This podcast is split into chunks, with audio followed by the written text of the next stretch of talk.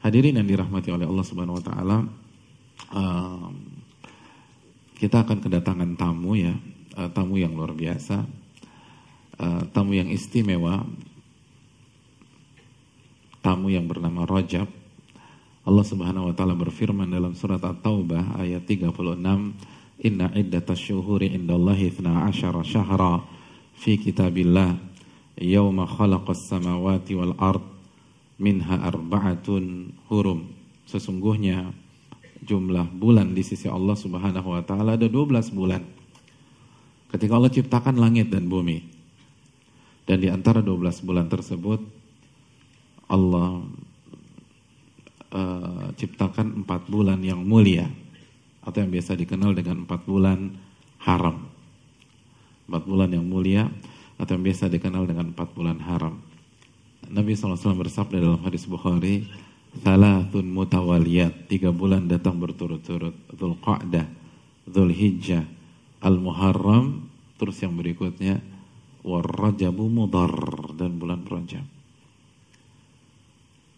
Tiga berturut-turut lalu Ada jeda Lalu Rajab Nah karena ada jeda ini biasanya kita lupa hadirin Ini bulan yang spesial Bulan yang spesial apa istimewanya? Yang pertama, kata para ulama singkat saja karena saya ingin mengingatkan bukan membahas secara komprehensif. Yang pertama, tidak boleh berperang kecuali antum diserang. Jadi nggak boleh berperang di bulan ini kecuali uh, defensif. Yang kedua, semua amal ibadah yang kita kerjakan di bulan haram dan rojab bagian dari empat bulan haram pahalanya dilipat gandakan oleh Allah Subhanahu wa taala. Pahalanya beda. Jadi sholat lima waktu kita pahalanya beda nih. Gun puasa Senin Kamis kita pahalanya beda. Zikir pagi sore kita pahalanya beda.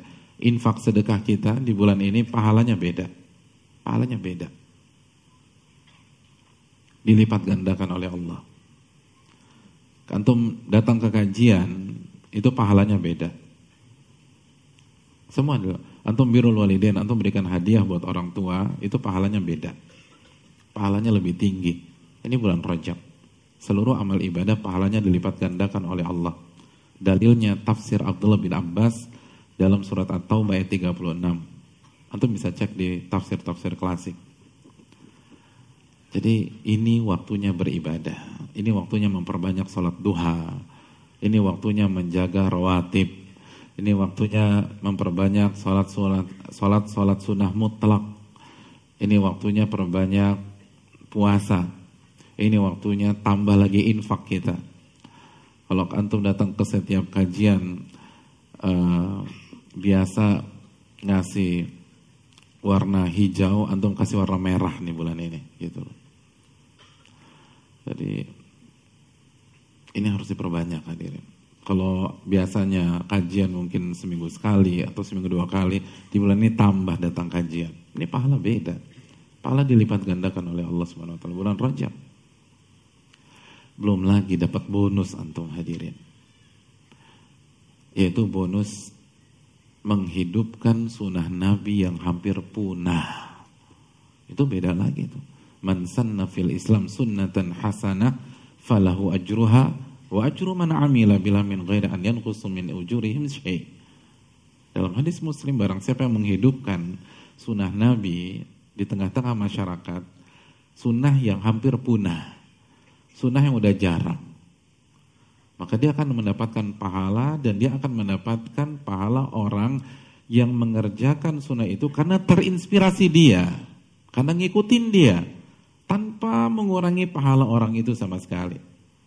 Jadi pak orang itu sempurna, antum dapat. Jadi antum dapat pahala menghidupkan sunnah Nabi SAW. Semangat beribadah di bulan Rojab dari awal sampai akhir itu sunnah Nabi SAW yang sudah mulai punah sekarang, yang sudah mulai langka. Antum kalau hidupkan, oh luar biasa diri.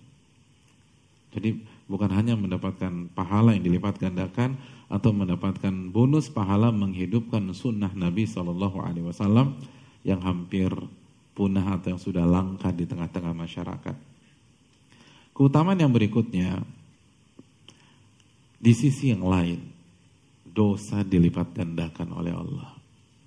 Dosa dilipat gandakan oleh Allah.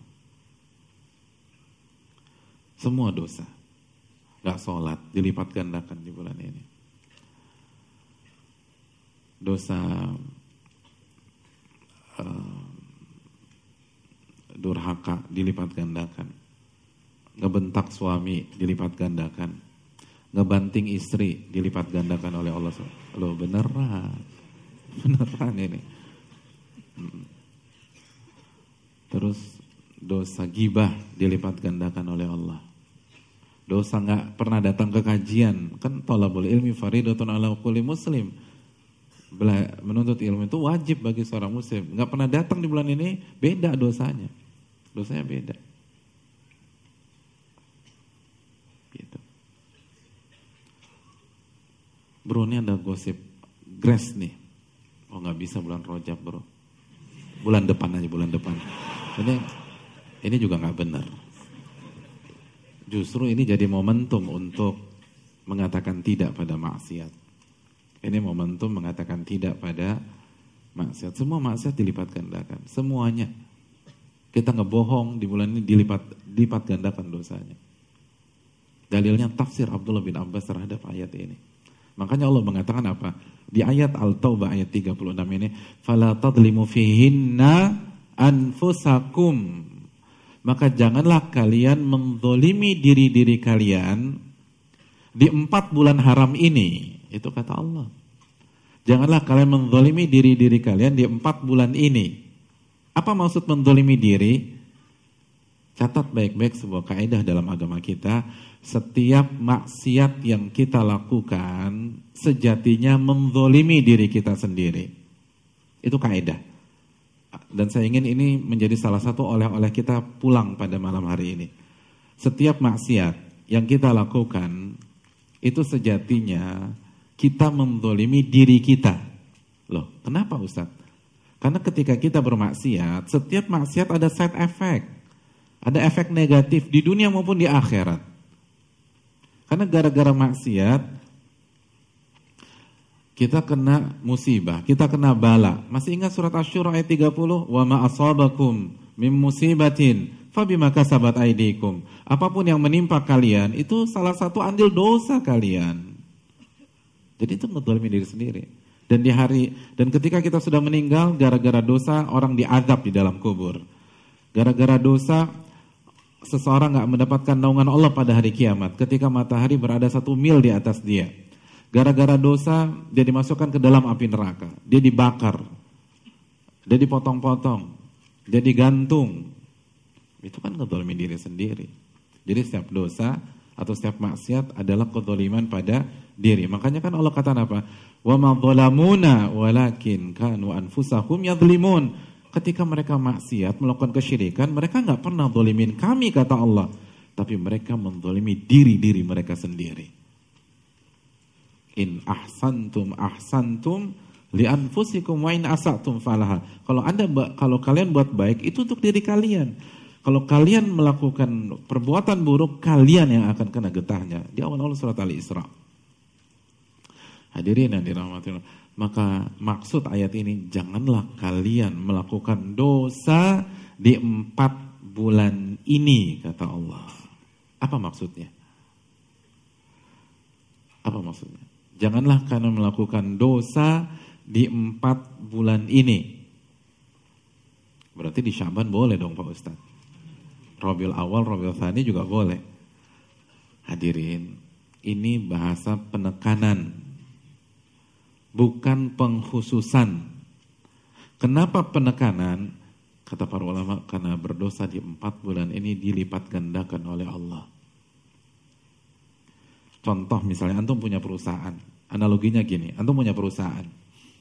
Besok uh, perusahaan antum akan didatangi oleh Menteri Tenaga Kerja. Mau survei. Maka hari ini antum akan kumpulkan pegawai-pegawai antum Lalu antum akan briefing. Salah satu isi briefing itu mengatakan besok jangan ada yang datang terlambat. Eh, ada yang nyeletuk. Berarti lusa boleh dong Pak. Ya, gagal pahamnya orang. Ini bahasa penekanan. Setiap hari nggak boleh datang terlambat. Khusus eh, ditekankan besok. Kenapa? Karena ada tamu istimewa besok. Bukan berarti hanya besok aja nggak boleh datang terlambat. Nah, Allah berfirman, jangan melakukan dosa di empat bulan ini. Kenapa? Karena dosa dilipat gandakan oleh Allah Subhanahu wa taala. Adapun hadirin yang dirahmati oleh Allah Subhanahu wa taala uh, amal-amal apa saja yang kita kerjakan di bulan Rajab dan apa fadilahnya mengerjakan ibadah di bulan Rajab atau amalan-amalan tersebut di bulan Rajab Uh, saya ingin to the point saja sama antum. Kita langsung buka saja penjelasan dari pakar hadis kita. Al-Imam Ibnu Hajar Al-Asqalani rahimahullah. Ulama hadis dari madhab Syafi'i. Ulama kebanggaan kita.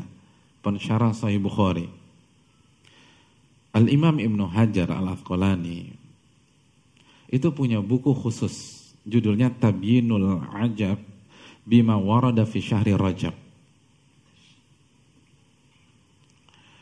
Buku ini khusus mengkaji tentang riwayat keutamaan dan hadis tentang bulan Rajab.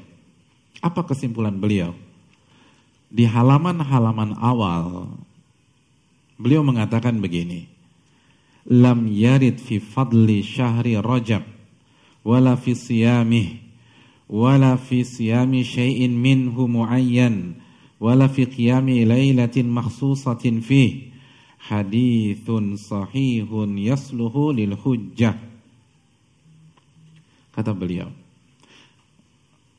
Tidak ada satupun riwayat dan hadis yang berbicara tentang keutamaan bulan Rajab atau puasa di bulan Rajab atau puasa di sebuah hari di bulan Rajab atau sholat qiyamul lail di malam-malam tertentu di bulan Rajab. Hadis yang sahih yang bisa dijadikan hujah. Gak ada satupun hadis yang sahih. Bukan kata saya. Kata Al-Imam Ibnu Hajar Asy-Syafi'i rahimahullah. Terus beliau katakan ini bukan pendapat saya pribadi. Waqad sabaqani ilal jasmi bidzalika al-Imam Abu Ismail Al-Harawi Al-Hafidh. Dan sebelumnya sudah ada ulama yang memastikan kesimpulan di atas ulama yang bernama Al-Imam Abu Ismail Al-Harawi Al-Hafidh.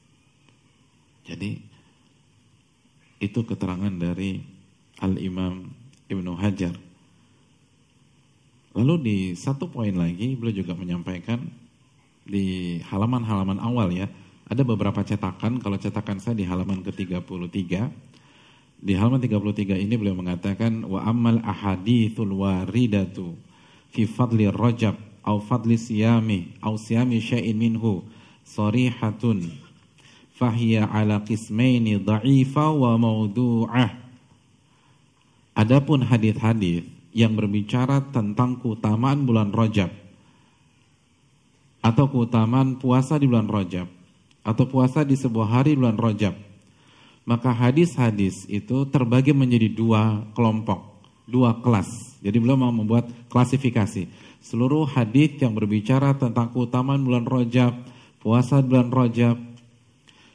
itu kemungkinannya cuma dua yang pertama do'ifah hadis-hadisnya do'if atau yang kedua, wa maudu'ah. Hadis-hadisnya palsu. Opsinya cuma dua. Kalau nggak doi palsu. Jadi nggak ada satupun hadis yang sahih. Artinya, silakan perbanyak ibadah di bulan Rajab. Bukan karena ada fadilah khusus di sebuah hari di bulan Rajab atau hari-hari tertentu di bulan Rajab tapi dasar kita Karena bulan Rajab adalah satu dari empat bulan haram yang dimuliakan oleh Allah Subhanahu wa taala di dalam surat At-Taubah ayat 36. Dan uh, silakan perbanyak puasa di bulan Rajab. Karena sebagian salaf itu sangat semangat berpuasa di bulan bulan haram. Dan di antara bulan haram adalah bulan Rajab. Al-Imam Nawawi dalam kitabnya Al-Majmu' Syarah Muhadzab, ini buku luar biasa. Imam Nawawi mengatakan, Qala ashabuna, berkata sahabat-sahabat kami, wa minas saumil mustahab saumul al-ashhuril hurum. Di antara puasa-puasa sunnah adalah puasa di empat bulan haram. Lalu Imam Nawawi menjelaskan, Dhul Qa'dah, Dhul Hijjah, Al-Muharram, dan Rajab. Itu kata Imam Nawawi. Dan diriwayatkan sebagian para salaf semangat puasa di empat bulan ini. Di antaranya Ibnu Umar, Al Hasan Al Basri, Abu Ishaq, bahkan Sufyan Al Thawri, salah satu ulama besar mengatakan, Al Ashurul Hurum ahabbu ilayya an asuma fiha. Empat bulan haram adalah waktu yang paling aku sukai untuk berpuasa sunnah. Jadi empat bulan haram adalah favoritku nih untuk puasa sunnah. Jadi perbanyak puasa sunnah. Dan memperbanyak puasa sunnah di empat bulan haram hadirin. Dan di antara empat bulan haram, bulan rojab adalah madhab mayoritas para ulama, jumhur para ulama. Ini adalah madhab Hanafiyah, Malikiyah, Syafi'iyah, dan sebagian Hanabilah. Jadi madhab Hanafiyah, Malikiyah, Syafi'iyah, dan sebagian Hanabilah mensunahkan memperbanyak puasa di empat bulan haram dan di antara empat bulan haram itu Rajab. Tapi yang perlu diingat adalah nasihat para ulama, salah satunya nasihat Imam Syafi'i, jangan puasa full Kenapa? Karena para ulama tidak suka jika kita berpuasa di sebuah bulan seperti kita berpuasa di bulan suci Ramadan. Makanya dalam riwayat Umar itu pernah memaksa seseorang membatalkan puasa sunnahnya di bulan Rajab. Dijelaskan maksudnya agar tidak menyerupai Ramadan. Bukan tidak boleh berpuasa di bulan Rajab. Dan ini juga nasihat dari Al-Imam Asyafi'i rahimahullah ta'ala. Jadi silakan bebas mau perbanyak di awal, mau perbanyak di tengah, mau perbanyak di akhir, bebas. Perbanyak puasa di bulan ini, bulan Rajab. Ini yang bisa disampaikan, semoga kita bisa menghidupkan sunnah Nabi SAW di bulan Rajab dan bisa semangat beribadah sesuai dengan kemampuan kita, sesuai dengan pintu yang dibukakan oleh Allah Subhanahu wa taala.